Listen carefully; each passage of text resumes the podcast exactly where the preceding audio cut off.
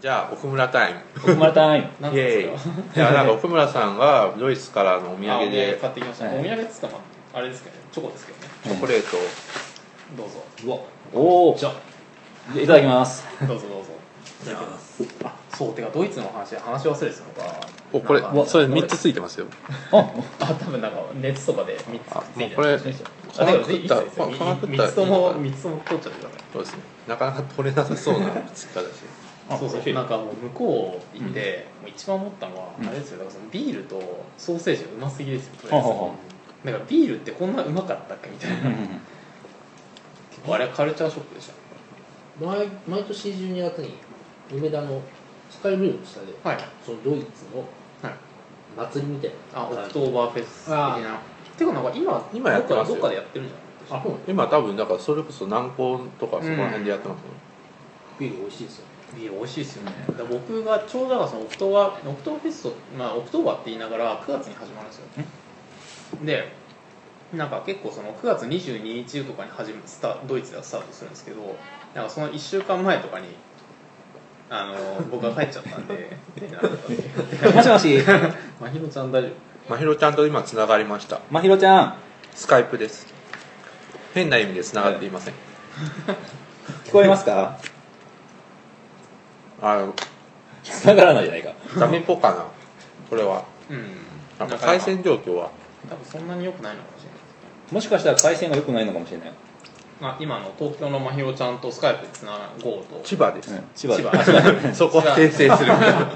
千葉のまひろちゃんとつなごうとしてるんですけどちょっとうまくいかないっていう感じですで今なんか収録いるのは僕とコロムさん翔平さんとあと春樹さんはい春樹さん春樹さ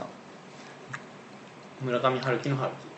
村上春樹ってあの父親がやから古典の先生なんですよね樹うんやから多分ね桜とかの意味を込めて春樹ってつけたのかなって僕ぼーっと思って春た春の木そうなんかですねそういうの書いてませんでしたっけあのねどっかでああのね古典父親が古典っていうのは書いてたんですけど自分の名前が桜っていうのは多分書いてないはずですねああそうか、うんなんかだからねなんか僕が女の子だったらさくらちゃんとかそういう系そうですそうですはいそのその人があ春樹が言ってるんじゃないのかななんかどっかでそういう文章を読んだことあるだからなんかこう村上春樹スタディーズとかかなあははなんかそういうのはあるじゃないですか村上春樹あありますねだから春樹研究で誰かもしかして言ってるかもしれないですけどだからその村上春樹自身がもともとデビュー作からその日本のなんか空気みたいなのを排除してきたような作家じゃないですか、だからまさにおっと来たかなおプーポーポンもしもしあダメ来ないかああちょっと無理かそうですねまあ、うんとりあえず無理、んまあとりあえず話しましまあとょうりあえず、ええ まあそういう感じでその村上春樹とその桜みたいな話っていうのはなんかこうつまり村上春樹はやっぱその自分のその桜感みたいなものはなんかこう小説からずっと排除してきた作家だなっていうのは思いますねそうですねそれはなんでなんですかねなんか日本的なものに対するやっぱりなんか同族嫌悪みたいな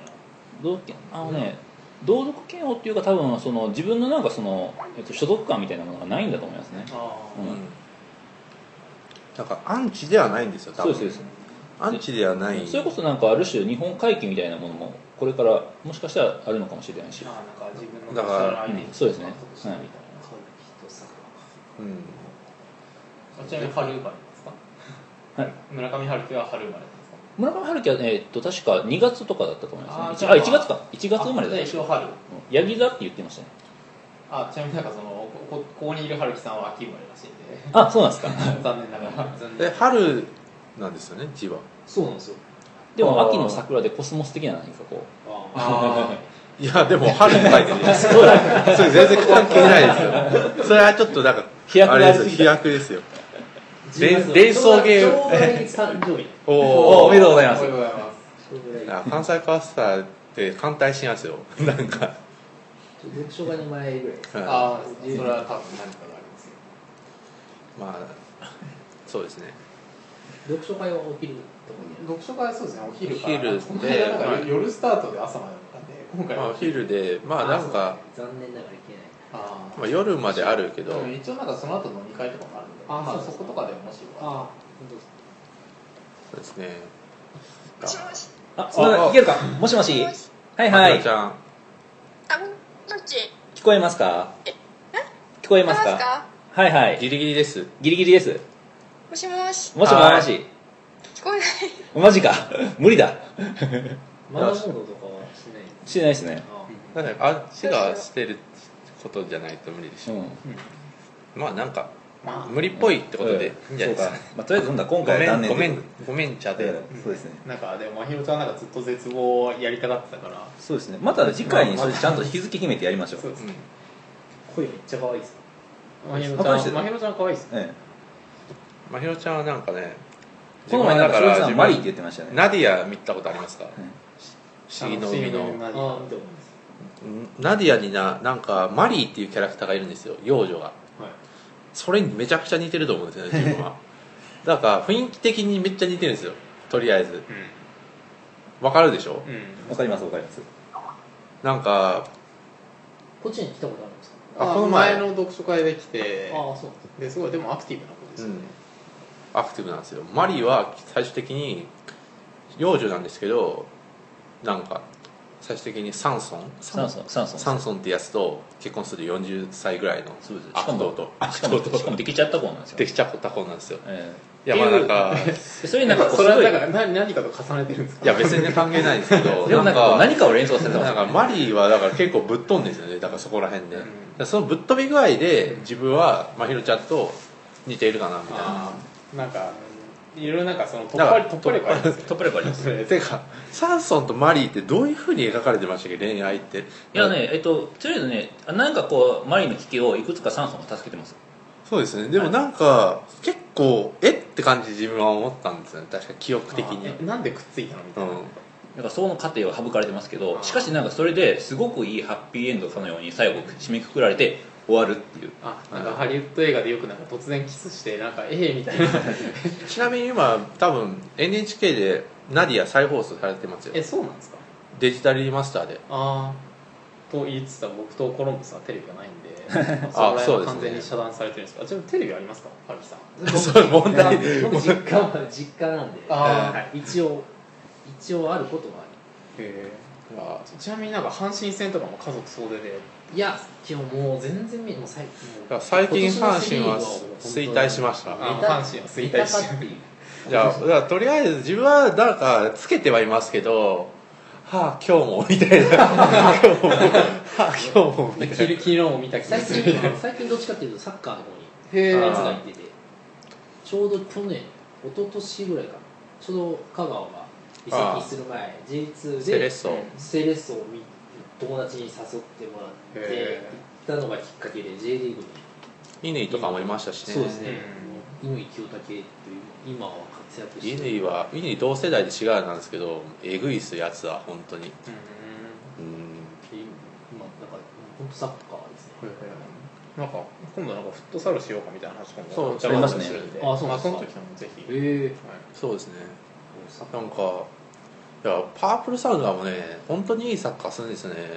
結構関関西のチームってなんかサッカーとしてはすごい面白いサッカーをしてるはずなんですよね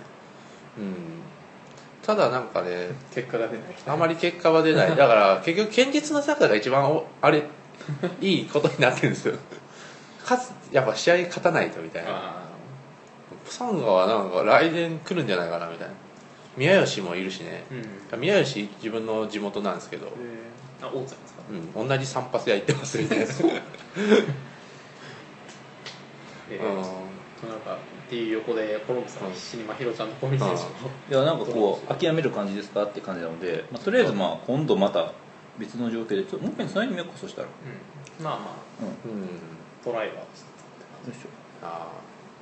てかな何の話をしてたあ映画だあそうですね映画なんか見ましたああなんかいやてか普通に飛行機乗ってたんであなんそうかですね最近の映画をババーっとなんかまとめ見したんですけど、んなアベンジャーズか見ましたよアベンジャーズいいです ねいや自や分っぱアベンジャーズは完全に自分の中ではダークナイトライジング以上ですよマジっすかえ当たり前じゃないですかだってめちゃくちゃ直感的に面白いじゃないいでやすか直感的に面白いけどいやなんかもうね自分はもうアイアンマンが出てくるたびにもうなんかこいつは何かをやるだろうっていうのあうわーって感じロバート・ダウニー・ジュニアが出てくるために、ううんわもうこれは来るなみたいななんかツッコミどころがだからダークナイトライジングはなんか核とかが爆発して「おいおい」みたいな感じじゃないですかちょっとさすがにそれはやばいんじゃないのみたいな4次元キューブはいいんですなかんかもっともうなんかもっとなんかぶっ飛んでるじゃないですかあーだからもうぶっ飛び具合がなんか中途半端だったんですよああ確かになんかダークナイトライジングが松山さんがよくなんかリアリティラインとかって言ってるやつですよね、うんなんかそのなんかバットマンとかだとなんか2作目とかめちゃくちゃリアルだったじゃそうないですかよだかだからあれらあああいう世界にちょっとなんかそういうぶっ飛んでる系の物語をインストールしにくい、うんあだからうんうんそうですよねみたいあななんですかあまひろちゃんあ今収録してますあそう ですねあなんかそういう感じですねそうですねまあでも「アベンジャーズ」はもうとりあえずなんかぶっ飛ぶ前提で話が進んでるからもう何の疑問も持たずに自分ロキだけで面白かったですからねあいやロキのベジータ感やばいじゃないですベかジータですよねあれはもうなんかロキってやつがいるんですよであれマイティー・ソーってあーの弟なんですけど、うん弟兄だっけ弟弟弟なんですけどめちゃくちゃヘタレなんですよね 基本めだからすげえ悪そうなんだけどヘタレなんですもうベジータだから髪型もベジータっぽいしなんかもうベジータなんですよねいやだからなんかそのおお兄ちゃんがもうどんどん活躍しちゃって人類守ったりしてるからすごいコンプレックス抱えてねあーなんか俺はなんか俺も俺も王になるんだみたいな俺も支配者になりてえみたいなで悪いやつと手を組んで地球を攻めるんですけど、まあ、結局最後はまあ仲良く2人で星に帰るっていう、なんかねすごいなんかもうなんか途中でなんかすげえうまいこと言ってなんか言ったんですけど、なんか最後らへんにハルクにボコボコにボコン殴られて虫けらのように飛ばされて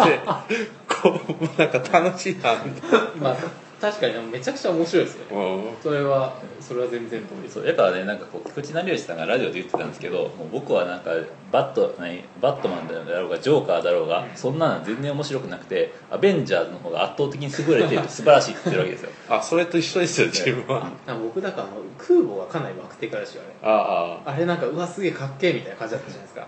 あああそうですねてかなんかね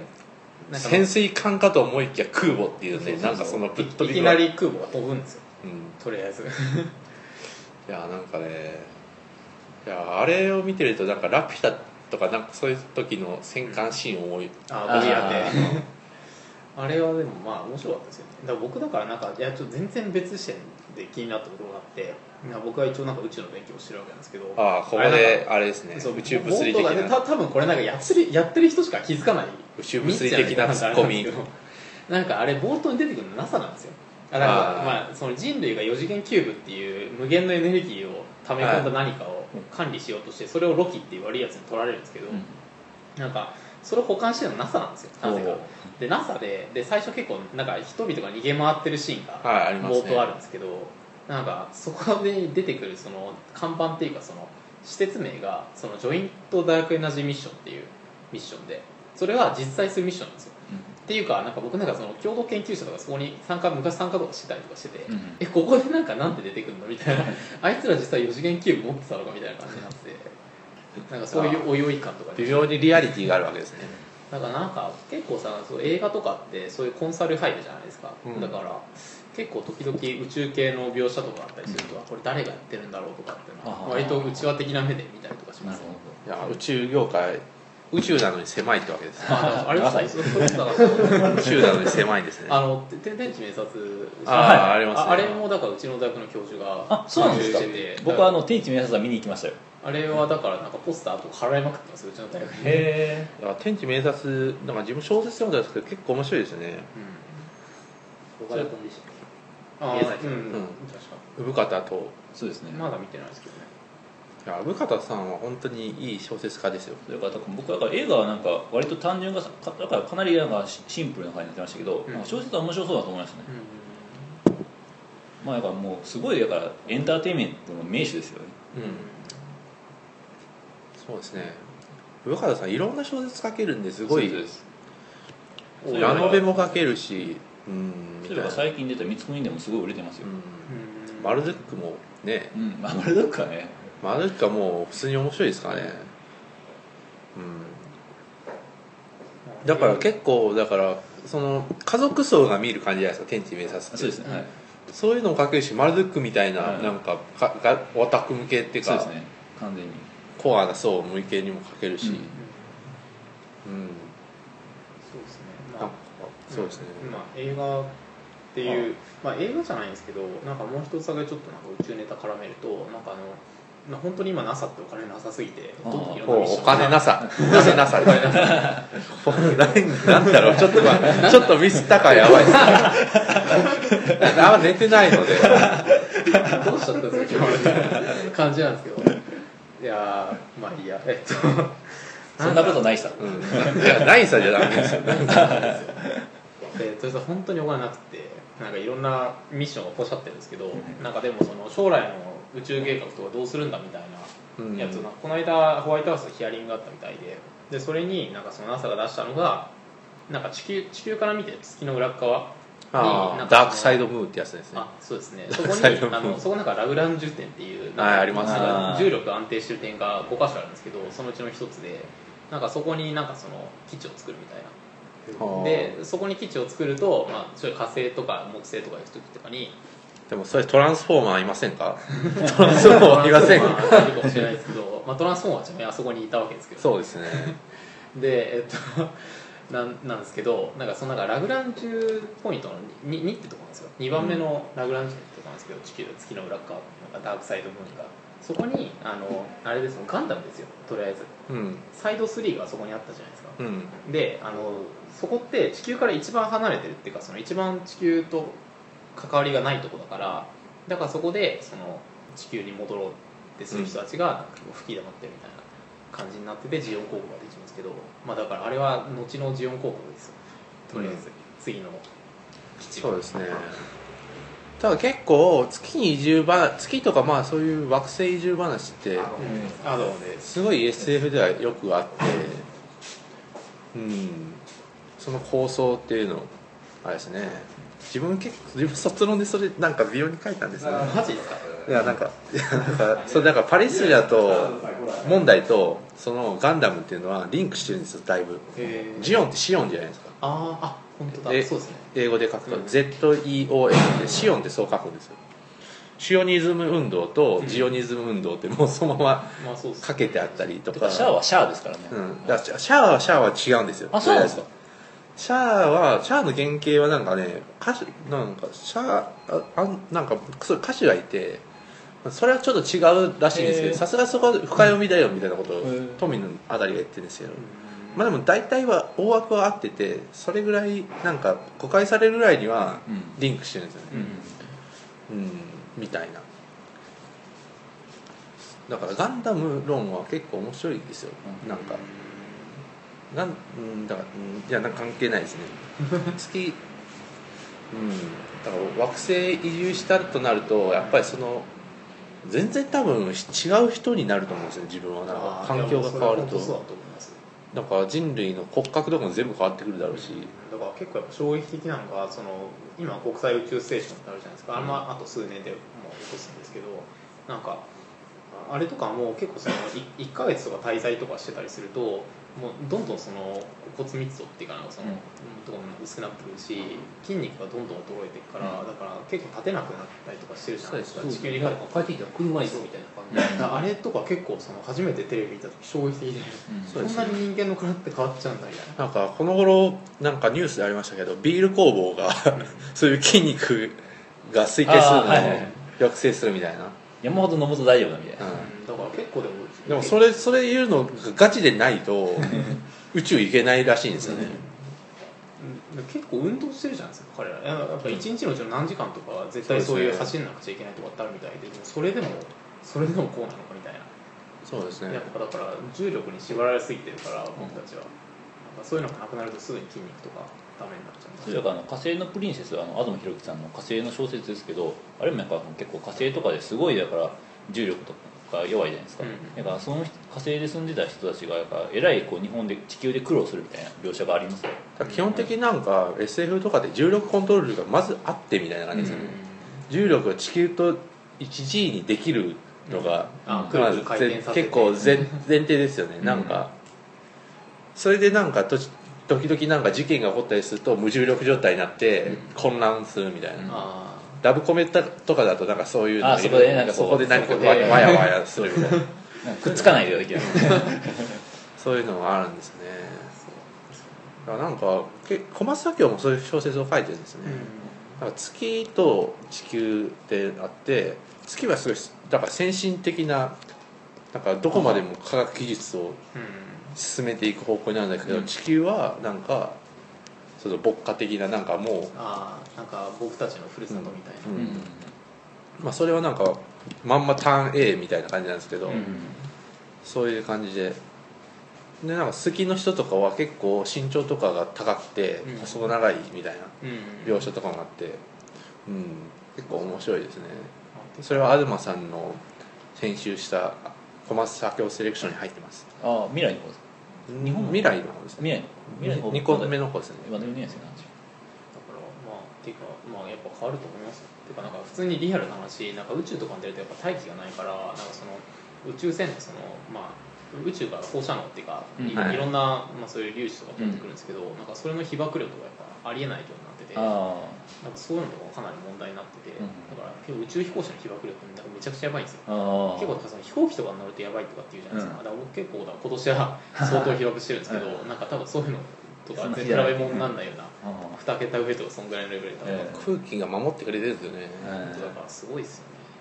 っていうか大気はすごいですよとりあえず。う 大気やばいでも最近なんかその天文学のトピックで一つの新しい地球探しっていうのがあって、ほうほうだからそああのれ結構太陽系の近くにその地球っぽい惑星とかそのなんか別の恒星系で地球みたいに人が住めるような星を探そうっていうプロジェクトがあってうん結構見つかってるんですよ。でもなんかやっぱその大気とかがやっぱすごい決め手になるっていうか。結局なんかその、まあ、そういうの守られててなおかつなんか液体の水があるみたいなだから太陽からちょうどいい距離にあるみたいなってのはすごい奇跡なんだなっていう思いますけどですねうんみたいなやっぱ SFSF はなんかねそういうのを結構うまいことやってますね重力発生装置みたいなのを作 って、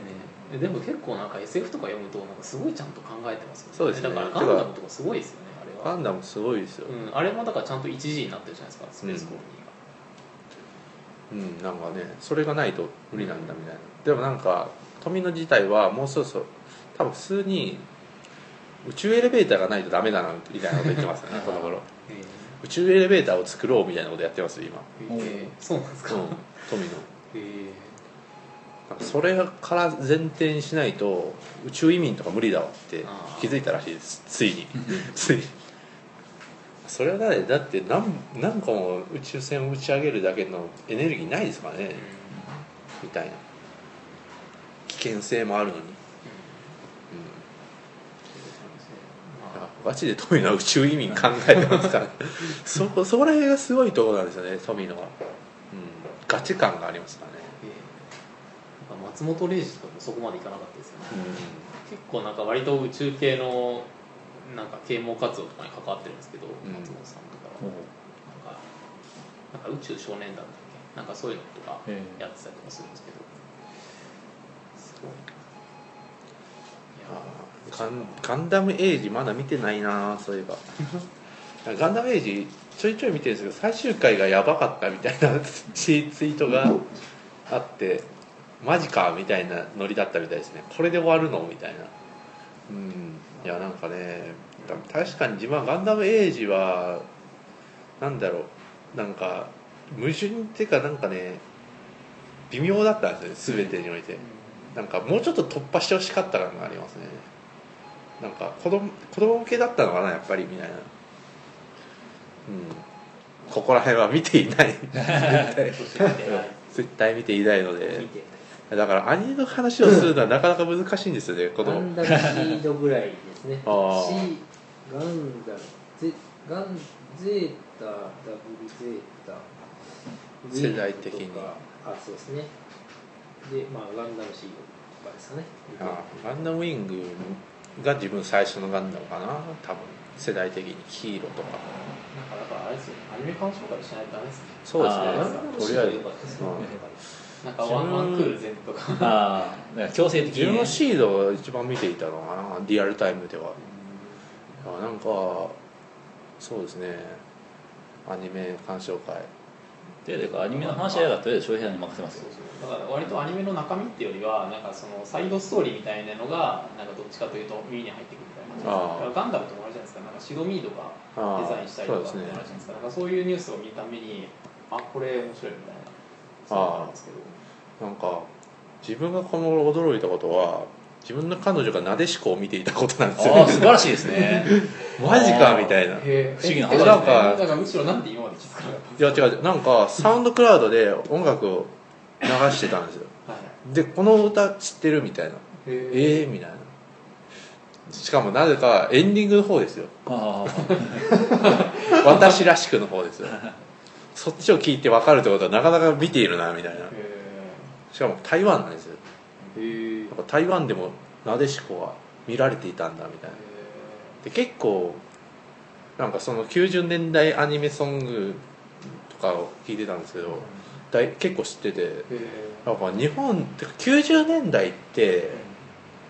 なんか日本が支配してるんじゃないかなみたいな逆にだからだからポケモンもそうだしコンテンツ的にはなんかなんか世界的に広がったのって日本が一番多いんじゃないかなみたいななんか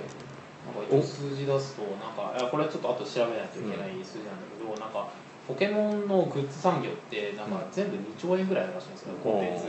力っていうか市場がでそれに対してその現代アートってうんもうなんかその何十億円とか100億円とかなんか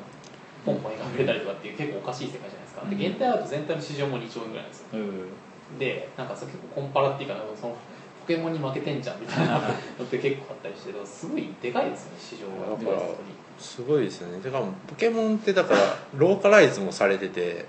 うんなんかアンアンアンハハハスリンかなんかなんか名前ちょっと微妙なんですけど「聞くとポケモン」っていう本があるんですよ、うんああありますね、はい あ聞くのとベネディクトのベネディクト・アンダーソンだっけ、はいはいじゃあ留守だじゃあそうだそそっちだ、なんかそっちのなんかそれでだからアメリカのポケモンってなんか完全懲悪みたいになってるんですよで日本のポケモンって悪なんて実はいなかったんだってミュウツーの逆襲で言ってるじゃないですか、なんかしかもむしろ日本人間の方が悪なんだみたいな話もしていてうありがちな感じの、なんかしかも元々のあのなんだっけなポケモンを作った男田尻聡っていうああなんかそういう本があるんですけど斎藤大地が大好きな本なんですけどなんか斎藤さんがあの書評してまああすよねレビューをししてたやつうんあれすごいいい書評でしたよああそうなんですだからなんか自分最初に斎藤大地会った時はポケモンの話をしてたんですよね、うん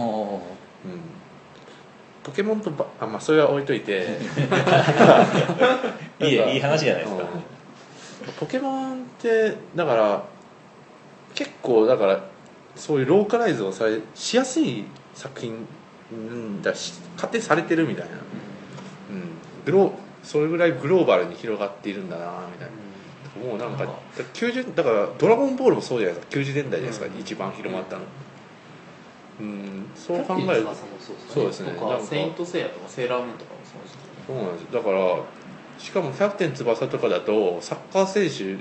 ヨーロッパのサッカー選手は「キャプテン翼」を見て育っているので、90年代実はしなんかバブル崩壊とか言ってたけど世界支配してたの日本なんじゃないかみたいなあそうソフトパワー的なソフトパワーでマジで支配してる感がありますよなんかアニソンをだからいくら j p o p 言ってもわからないじゃないですか、うん自分の彼女はわからないですよ j p o p、だけどもなんかアニメの歌を聴きアニソンカラオケに行ったらアニソンでわあみたいなでうちらの世代ってカラオケ行ったらアニソン歌えば盛り上がるみたいな感じじゃないですか、デジモンとかで、うん、あそういう感じもあるからすごいですよね90年代アニメととりあえずあっていう話を実は昨日まさにしてておうなんか昨日だからそのカリフォルニアからなんかその知り合いの知り合いが夫婦が来ててで案内してくれって言われたんで京都のラーメン屋とか案内したんですけど、なんかそこでやっぱそのアニメの話なんですよとりあえず、うんでなんかその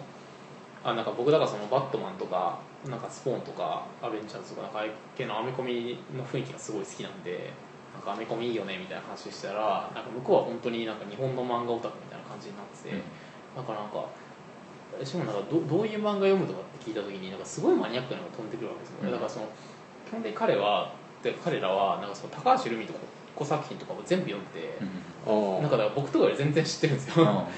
かだからすげえなこいつらみたいなだからうちらはランマとかそういうメジャーなやつしか知らないけども知らないけどなんか全部読んだよみたいなだからコロンブスさんみたいなもんですよあそうだからコロンブスさんだから東京にいる東博樹ファンはだから結構主要な作品しか東博樹を知らないんだけども遠くにいる出会えない人たちはもうなんかわけわからないテキストみたいなの全部を読んでるよ全部読んでるだからそれなんか出会えないからですよ、うんむしろだから情報に植えるのでなんかこううん細かく読むんですよ、かもしれないですなんかでもなんか向こうとか行っていつも言われるのがやっぱ向こうは翻訳待ちじゃないですか、うんだから頑張って日本語勉強する以外にはその最新の話を取り入れるっていう術がないからだからその常にだからその山形疲労を待ってるみたいな感じあああのあところがあるらしくてそのデュレーションっていうか時差が嫌だなって話を出してますあでもだからその時差がなんかねその欲望を駆り立てるんですよ多分そうあでも確かそうだ時間とかうんですよねみたいないやいや90年代はすごかなんかやっぱ日本ってすごかったんだなみたいな日本のアニメとかはなんか今もすごいんだろうけど、うん、でもさ産業とかがやばいじゃん、そのねなんか翻訳するまでの時時差があるんだったらね、ジャンプとかも一緒に毎週毎週英語版で電子書籍とかでも、あれあれなんか、なんだっけそういう会社ありませんでしたっけ、うん、なんかカリフォルニアかなんかでその日本のアニメをどんどん翻訳してるみたいないやよくわかんないですけどなんかそういうのもありますよねなんか自分の修士のだからあ今博士になったんだっけなまあなんか先輩がいるんですけど、この人は中国の人でなんかそういう海賊版みたいなうんこの中国の現状みたいのを書いてましたね結構面白かったですねうんだからそれ専門の翻訳のやコミュニティがどうやって生まれるとか、で実際その中に入だからフィールドワーク的な何かではい行ったりしたりみたいな、それ面白そうですうん好きなアニメとかないんですか好きなアニメですかもう僕はもう特権的にエヴァンゲリオンですねうん僕も割とエヴァとか好きですあ自分はとりあえず井口優香が出てる作品絡めてきますねいやちなみに何の声をされてるんですか井口優香ですかなんか代表作とかそういうのを紹介して代表作はインデックスじゃないですかああでああとある魔術のインデックスって知らないですか知らないですマジですかマジですか えとある魔術のインデックスはもうなんか累計1000万ぐらい超えてますよいや 確とりあえずいろんな完成会があるんですよかはいあごめんなさいごめんなさいですかいやまあそれ名前は知ら ない名前しか知らないですけどああ僕も井口優香ねでもなんかみんな知ってるメジャー作品かなんかあれですよ「化け物語」ああああはい偽物語のああな化け物だからつ彼あ月日ちゃんですねあの着物着てるやつああとかですすねメジャー作品他何がいるかなそうですねまあコロンブスさんと僕とかも割とアニメの話になるとなんかその、そっかみたいな完全に聞き手に回っちゃうんでフラクタルですよフラエヴァンゲリオンってなんか結構見られてる割に見られてるっていうか結構ね、うんこういみんな見てうる話にあみうんみんな見てるってなるけど実際なんかリアルになるとあんまり周りに見てない人が多かったりああかもしれないですなんかね僕たちは割と出会うとなんかエいエヴやでもァエヴァとか見つつエヴァ当然のエでしょヴァの波及力っていうかパチンコの波及力がやばいんですよだからあの見だてからないけどパチンコの力で知ってだるかっていう人が多らい中学時代にオタククソみたいなことを言っているグループがあるわけじゃないですかオタクをいじなんかマジ笑うみたいな、うんそういうグループが今やもうヤンキーとかしそそこからパチンコに行きもうめちゃくちゃアニメ見ているみたいな現状があってあパチンコすごいなって思いますよねちちちなみになんですけど、うんなんかそのえき昨日も聞かれたんですよそれなんか日本人ってなんでこんなパチンコすんのみたいうんな、であれはだからお金落としてるだけじゃないですかうなんかあのあの動員量が何なんだってことをいつも聞かれるんですけどそれはなんかそのなんて答えたらいいんですかんいや僕なん田舎かとかはパチンコしか娯楽がないんですそよれそれはとりあえず言うんですよ、えいやてかだけどあとだから普通にパチンコって一人でやるもんじゃなくてみんなでやるもんですよ日本ではそうなんですか、だからみんなで乗り打ち行くじゃないですかいやだから5人ぐらいやだからいや大学生とかですよああはいそれでみんなで当た一つの台が当たると何人も代わりでああ儲行っけをてお互い儲にけ出すてで帰りに飲み会行ってっていうのが地方の郊外の風景ですよむしろ早稲田の風景でもあるけど いや市川さんパチンコ大好きですよねええまあそうですよパチンコ論売ってますなかんらか賭博が大好きですよねえその偶然性みたいなのが好きみたいですよ石川さんいや偶然性はでも僕もギャンブルは大好きなんですけど、でもパチンコってなんかよくわかんないなみたいな、うんまあそうですねまあでもそんな感じじゃないですかねなんかあとなんかなんかコミュニティがあるみたいですよねなんとなくなんかなんか自分の高校の友達と中学の友達とかが結構全然ち違うんですけどあいつ知ってるみたいなことを言われてああ知ってるけどなんでみたいなパチンコで出会ってさみたいあとか割とあれパチンコってそのなんか確率高い台なうんなんかに行くためにみんな並ぶじゃないですか、うんああそこのこだから僕のうちの近く行にパチ列ンとかコあるんですけどあの行列とか時々すれ違ったりするとなんかそこですごいめちゃくちゃ濃密なコミュニケーションっていうか、うんあの台がとかっていうのが含めてなんか昨日の飲み会がみたいなあだからやっぱパチプロとかも自分のと知り合いにパチプロがいるんですけど、早稲田の西洋市のうん、うんいややつとかはパチプロで大学行ってましたから ねあ金稼いでパチ稼いでいや名古屋が暑いらしいですとりあえず、なんか名古屋に遠征してるみたいな、うん名古屋って名古屋で20万ぐらい買って帰ってくるからいつもすげえいや東京でいくらやっても無理らしいですよ東京とか大阪でなんか地方とかに行ってがっつり行くみたいな、うんうんなんかそういうギャンブルとかってちょっと興味ありますよねだからそんなに興味あるってのはそのなんかどうどういうところに実ある際ギャンブルをよくややってる人に話を聞きたいですね、うんだから昨日もだからそのなんかラスベガスの話になってだから基本的にアメリカとかも賭博は禁止なんですよだから賭博は禁止だからすごいややこしいことしててだからそのあの基本的にお店から客にあのお金を渡しちゃいけないんですようんだからポーカーとかは OK なんですよポーカーはその客同士でお金を奪い合うからああなるほどいいんですよだけど一応なんかそのなんつうかお店がお金を渡す場合もあってそれなんかすごいトリッキーなんですけどお店がそのディーラーを雇うんですようんでそれは正式なディーラーじゃなくてや雇ってずっと座ってる役なんです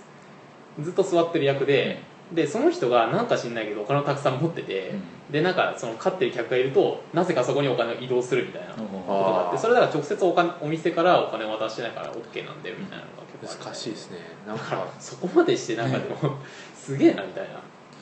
そう感ですじねなんですねマルドックスクランブルがよぽやーんって今さっき話してたか だかららパチンコもそうじゃないですかあれはだからその直接そうお金のやり取りはないけそうそうど